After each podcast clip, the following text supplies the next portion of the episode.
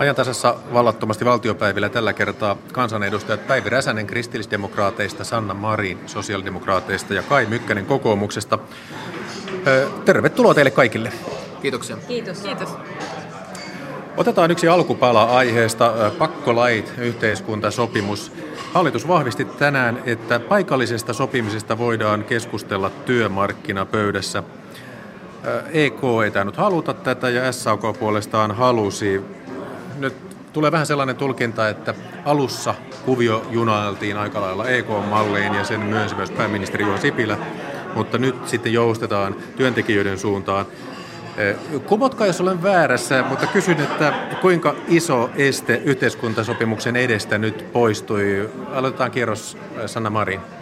Kyllä mä uskon, että tämä oli merkittävä kysymys, joka esti neuvotteluita ja nyt varmasti niissäkin päästään eteenpäin. Toivotaan tietenkin, että osapuolet pääsee mahdollisimman hyvä yhteisymmärrykseen ainakin siitä, että neuvottelut aloitetaan. Kai Mykkänen. Taustalla on viikkoja käydyt keskustelut SAK, EK hallituksen muiden työmarkkinasopuolten kesken, jossa nyt päädyttiin siihen ratkaisuun, johon SAK on käsittääkseni sitoutunut, ensisijaisesti työehtosopimuksissa paikallinen sopiminen laajennetaan. Se pitää koskea järjestäytymättömiä työnantajia toisin kuin tällä hetkellä. Sen pitää koskea myös palkkoja ja työehtoja, kuten hallitus on tänään myös tiedottanut.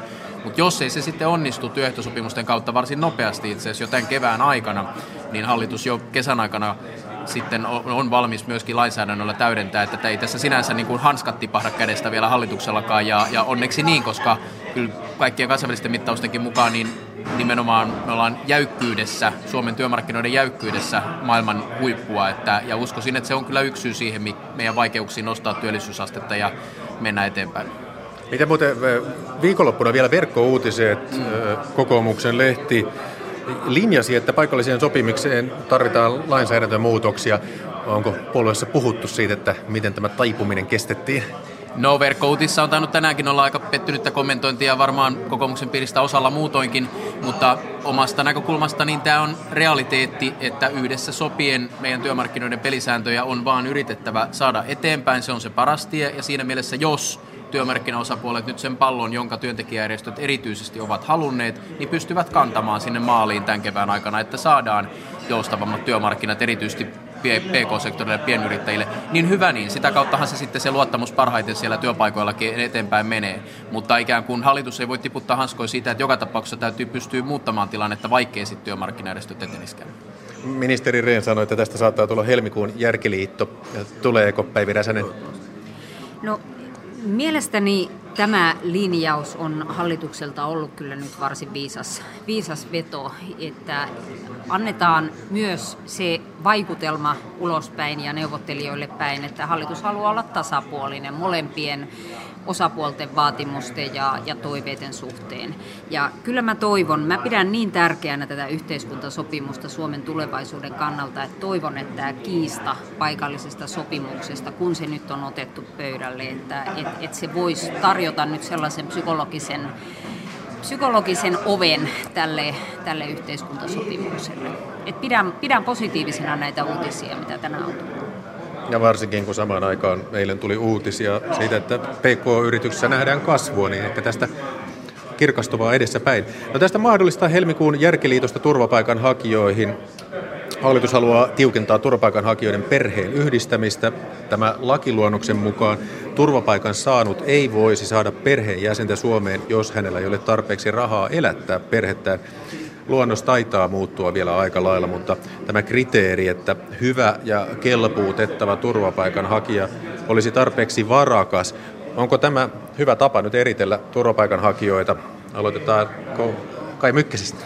No, mun mielestä oikeastaan selkein epäreilu kohta tässä lakiluonnoksessa, joka ei siis ole hallituksen esitys, vaan lausuntokierroksella oleva paperi, niin on se, että itse asiassa Suomen kansalainen, joka perhettään yhdistäisi, niin joutuisi huonompaan asemaan kuin jopa sitten turvapaikanhakija tai turvapaikan saanut, joka vastaavasti yhdistäisi, koska joka tapauksessa direktiivin nojalla on turvapaikan saaneille jäämässä tämmöinen kolmen kuukauden ikkuna päätöksestä, jolloin perheyhdistäminen tapahtuu riippumatta sitten tulotasosta, mutta vastaavasti Suomen kansalaiselle, jonka puoliso vaikkapa ulkomaalainen olisi Suomeen muuttamassa, niin tämmöistä ikkunaa ei ole. Mä luulen, että tätä oikeustaju ei tule Suomessa hyväksymään ja muutenkin on selkeintä, että kun meillä ei ole mitään ongelmaa siinä, että Suomen kansalaiset yhdistää perheitä, ne määrät on noin tuhat vuodessa eikä siihen ole mitään semmoista haastavaa pomppua tulossa niin, että se ensinnäkin jätetään pois.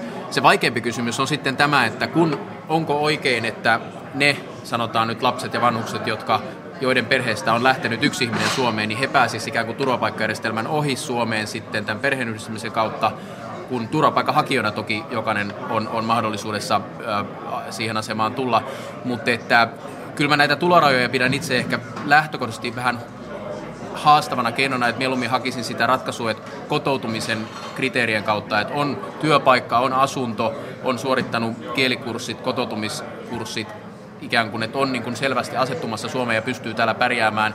Tiukat tulorajat on henkilökohtaisesti katsoen hieman haastavia. Päivi Räsänen.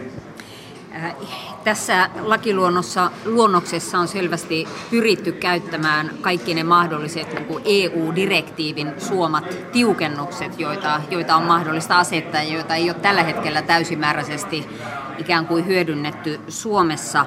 Mutta näistä tulorajoista, että meillähän tälläkin hetkellä nämä tulorajat sinänsä ovat käytössä ää, niiden ää, oleskeluluvan saaneiden kohdalla, jotka ovat tulleet esimerkiksi työn, työn takia tai opiskelun takia Suomeen, heillä on, on nämä, nämä toimeentulorajat ja nehän tulevat suoraan meidän toimeentulolainsäädännöstä, että siinä on lähdetty siitä ajatuksesta, että, että edellytetään, että perheen kokoaja ei joutuisi sitten turvautumaan toimeentulotukeen. Ja tässä on, tässä on se perusidea. Mutta ihmettelen kyllä tätä Suomen kansalaisten mukaan ottamista ja vielä niitä perusteluja, joita tuossa lakiluonnoksessa on, koska siellähän perustellaan sitä niin kuin yhdenvertaisuudella. Ja meillä tälläkin hetkellä eh, kuitenkin on näitä toimeentulorajoja perheenkokoajalle eh, niin kuin suurimmassa osassa eh, menneiden vuosien perheen yhdistämisestä, eli, eli nimenomaan tässä työperäisessä maahanmuutossa, että ei, ei sitä aikaisemminkaan ole nähty ongelmana, että Suomen kansalaisella ei ole näitä vastaavia perheen koko ajan toimeentulo edellytyksiä, että mistä ihmeestä tämä, tämä ajatus on sinne tullut ja kuka, kuka sen on keksinyt. Nyt näyttää siltä, että hallituspuolueista kukaan ei ei, ei tämän idean takana ole. Että mä vähän ihmettelen tällaista lainvalmistelua, että yleensä siinä vaiheessa, kun laki laitetaan lakiluonnos laitetaan äh, lausuttavaksi asiantuntijakierrokselle. Siinä on kuitenkin ollut jo poliittista valmistelua taustalla. Et nyt näyttää, että kaikki kuitenkin siitä irtisanoutuu. Et onko tämä joku ihme koepallo vai mistä on kysymys? Niin mainitaan tässä sen verran, että EU:ssa on siis tällainen perheenyhdistämisdirektiivi, jonka puitteissa voidaan vaatia tiettyjä tiukennuksia. Ja äh, siitä jännittävää tapahtui tänään äh, suunnilleen tunti ennen tätä keskustelua, että että EU-vastaisena alun perin tunnettu perussuomalaiset vetosi Suomen uutiset verkkojulkaisussa juuri tähän direktiiviin. No, Sanna Marin nosti tuossa kättä. Joo, kyllä tämä lainvalmistelu hyvin erikoiselta jälleen hallituksen suunnalta näyttää, että nyt on, ollaan tuomassa esitys, jolle ei oikein hallituspuolueiden sisältäkään tunnu löytyvän kannatusta. Että selkeästi tässä on nyt erilaisia näkemyksiä, aika paljon irtiottoja, että kokonaisuudessaan jälleen pitää ihmetellä, että mitä, millä tavalla hallitus näitä asioita kokonaisuudessaan valmistelee. Ja sitten toinen asia tietenkin liittyen sitten tähän näihin sisältöihin, niin jo viime kaudella on kiristetty perheen yhdistämisen ehtoja. Muun muassa se, että se henkilö, joka hakee perheen yhdistämisen kautta perheenjäseniänsä Suomeen, niin hän ei voi näitä hakemuksia tehdä, vaan ne pitää tehdä sieltä kohdemaista käsin.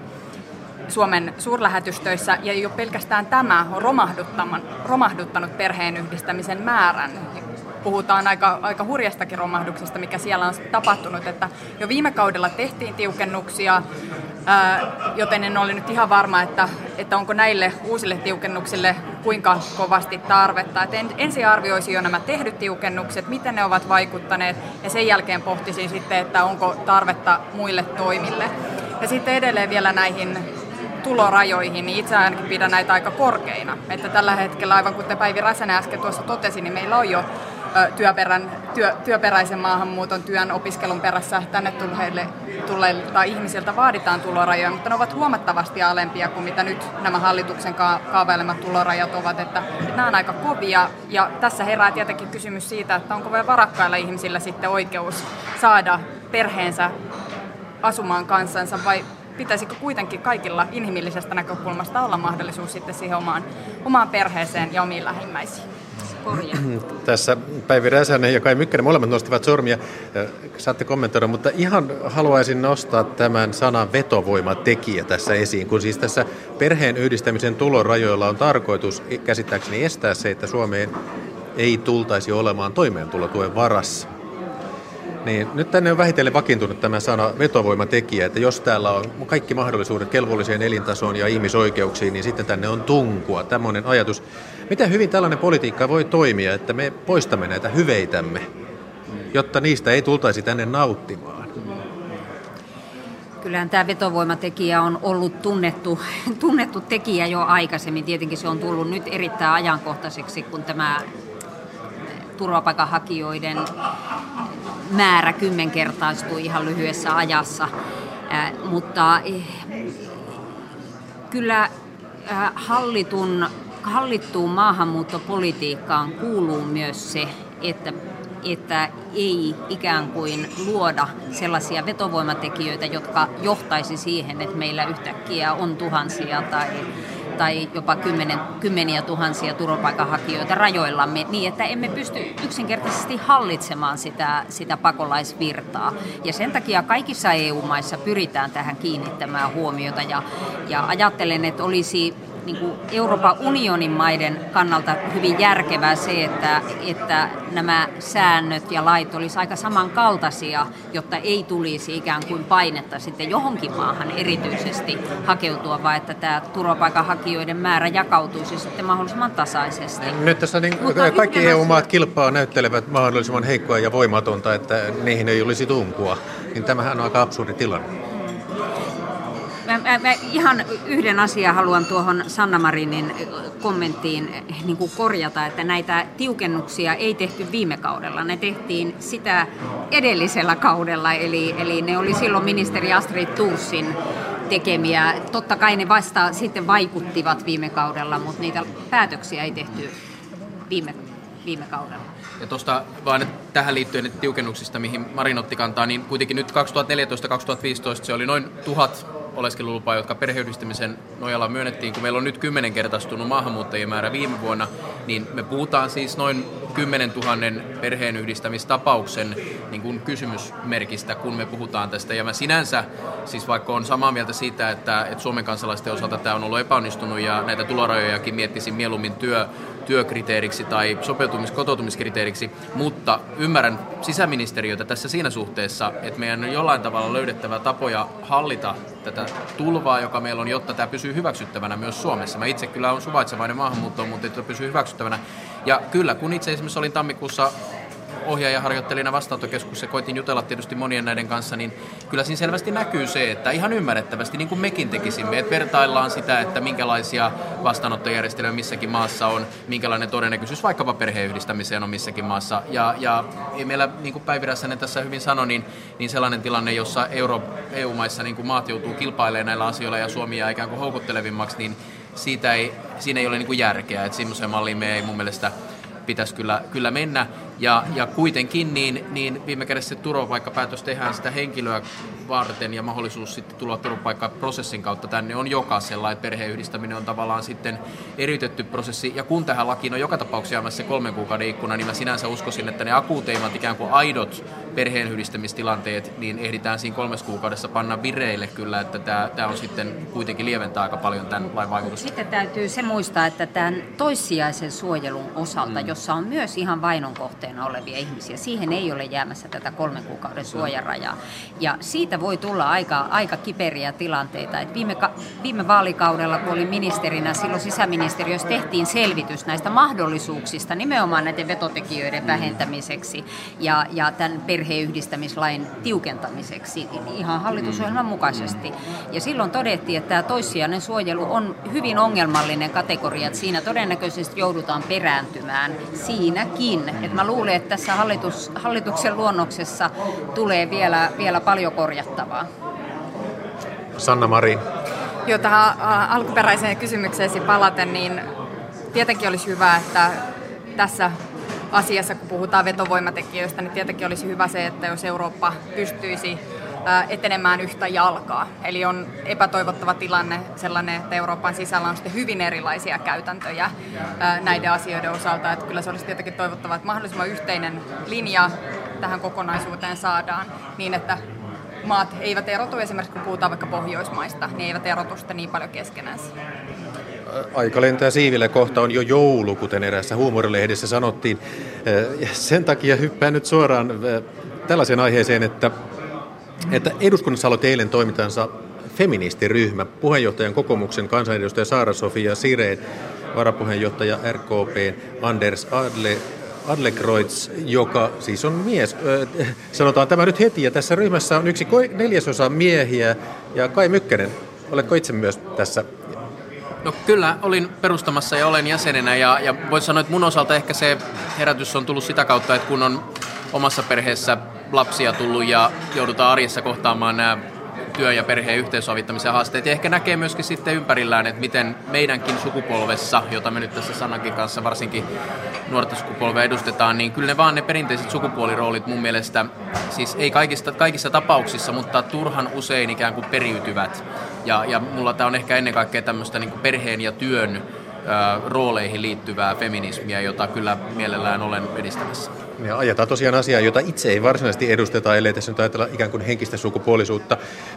Entä Päivi Räsänen ja Sanna Marin? Päivi Räsänen ensin, miltä kuulostaa tällainen eduskunnan feministiryhmä, aiotteko liittyä?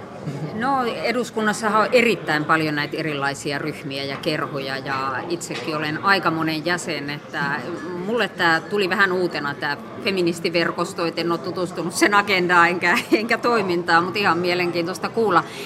Mä olen ollut mukana vuosikausia 20 vuoden ajan eduskunnan naisverkostossa ja siellähän on myös näitä työ- ja perheyhdistämisen kysymyksiä käsitelty ja pyritty kaikkien puolueiden niin kuin yhteisiin, yhteisiin asioihin ja, ja mä uskon, että näissä kyllä aika, aika lailla samojakin asioita käsitellään, ehkä sitten vähän eri, eri näkökulmasta.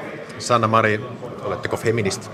No mä en päässyt eilen siihen perustamiskokoukseen mukaan. Mä olin salissa keskustelemassa silloin para aikaa, mutta äsken tuossa Saara-Sofia Sirenille kokoomuksen kansanedustajalle kävi kyllä huikkaamassa, että, että ehdottomasti tulee mukaan tähän verkostoon ja hienoa, että tällainen on perustettu ja ehdottomasti feministiselle keskustelulle on sijaa eduskunnassa. Me näemme nyt, että hallituksen politiikka ei ehkä ole sitä kaikkein tasa-arvohakuisinta ja sen takia on hirveän hyvä, että nyt saadaan puoluerajat ylittävästi erilaisia ihmisiä, jotka haluaa edistää tasa-arvoa, niin sukupuolten välistä tasa-arvoa, kuin ihmisten tasa-arvoa ja yhdenvertaisuutta ylipäätänsä, niin olen tässä mukana ja hienoa, että tällainen on perustettu. Suuri kiitos teille kolme kansanedustajaa, Päivi Räsänen, kristilliset, Sanna Marin, SDP, Kai Mykkänen, kokoomus. Ja muistutetaan vielä siitä, että kiuruja, muuttolintuja nähtiin tänään Paraisilla. Toivotetaan teille hyvää ihan kevään alkua.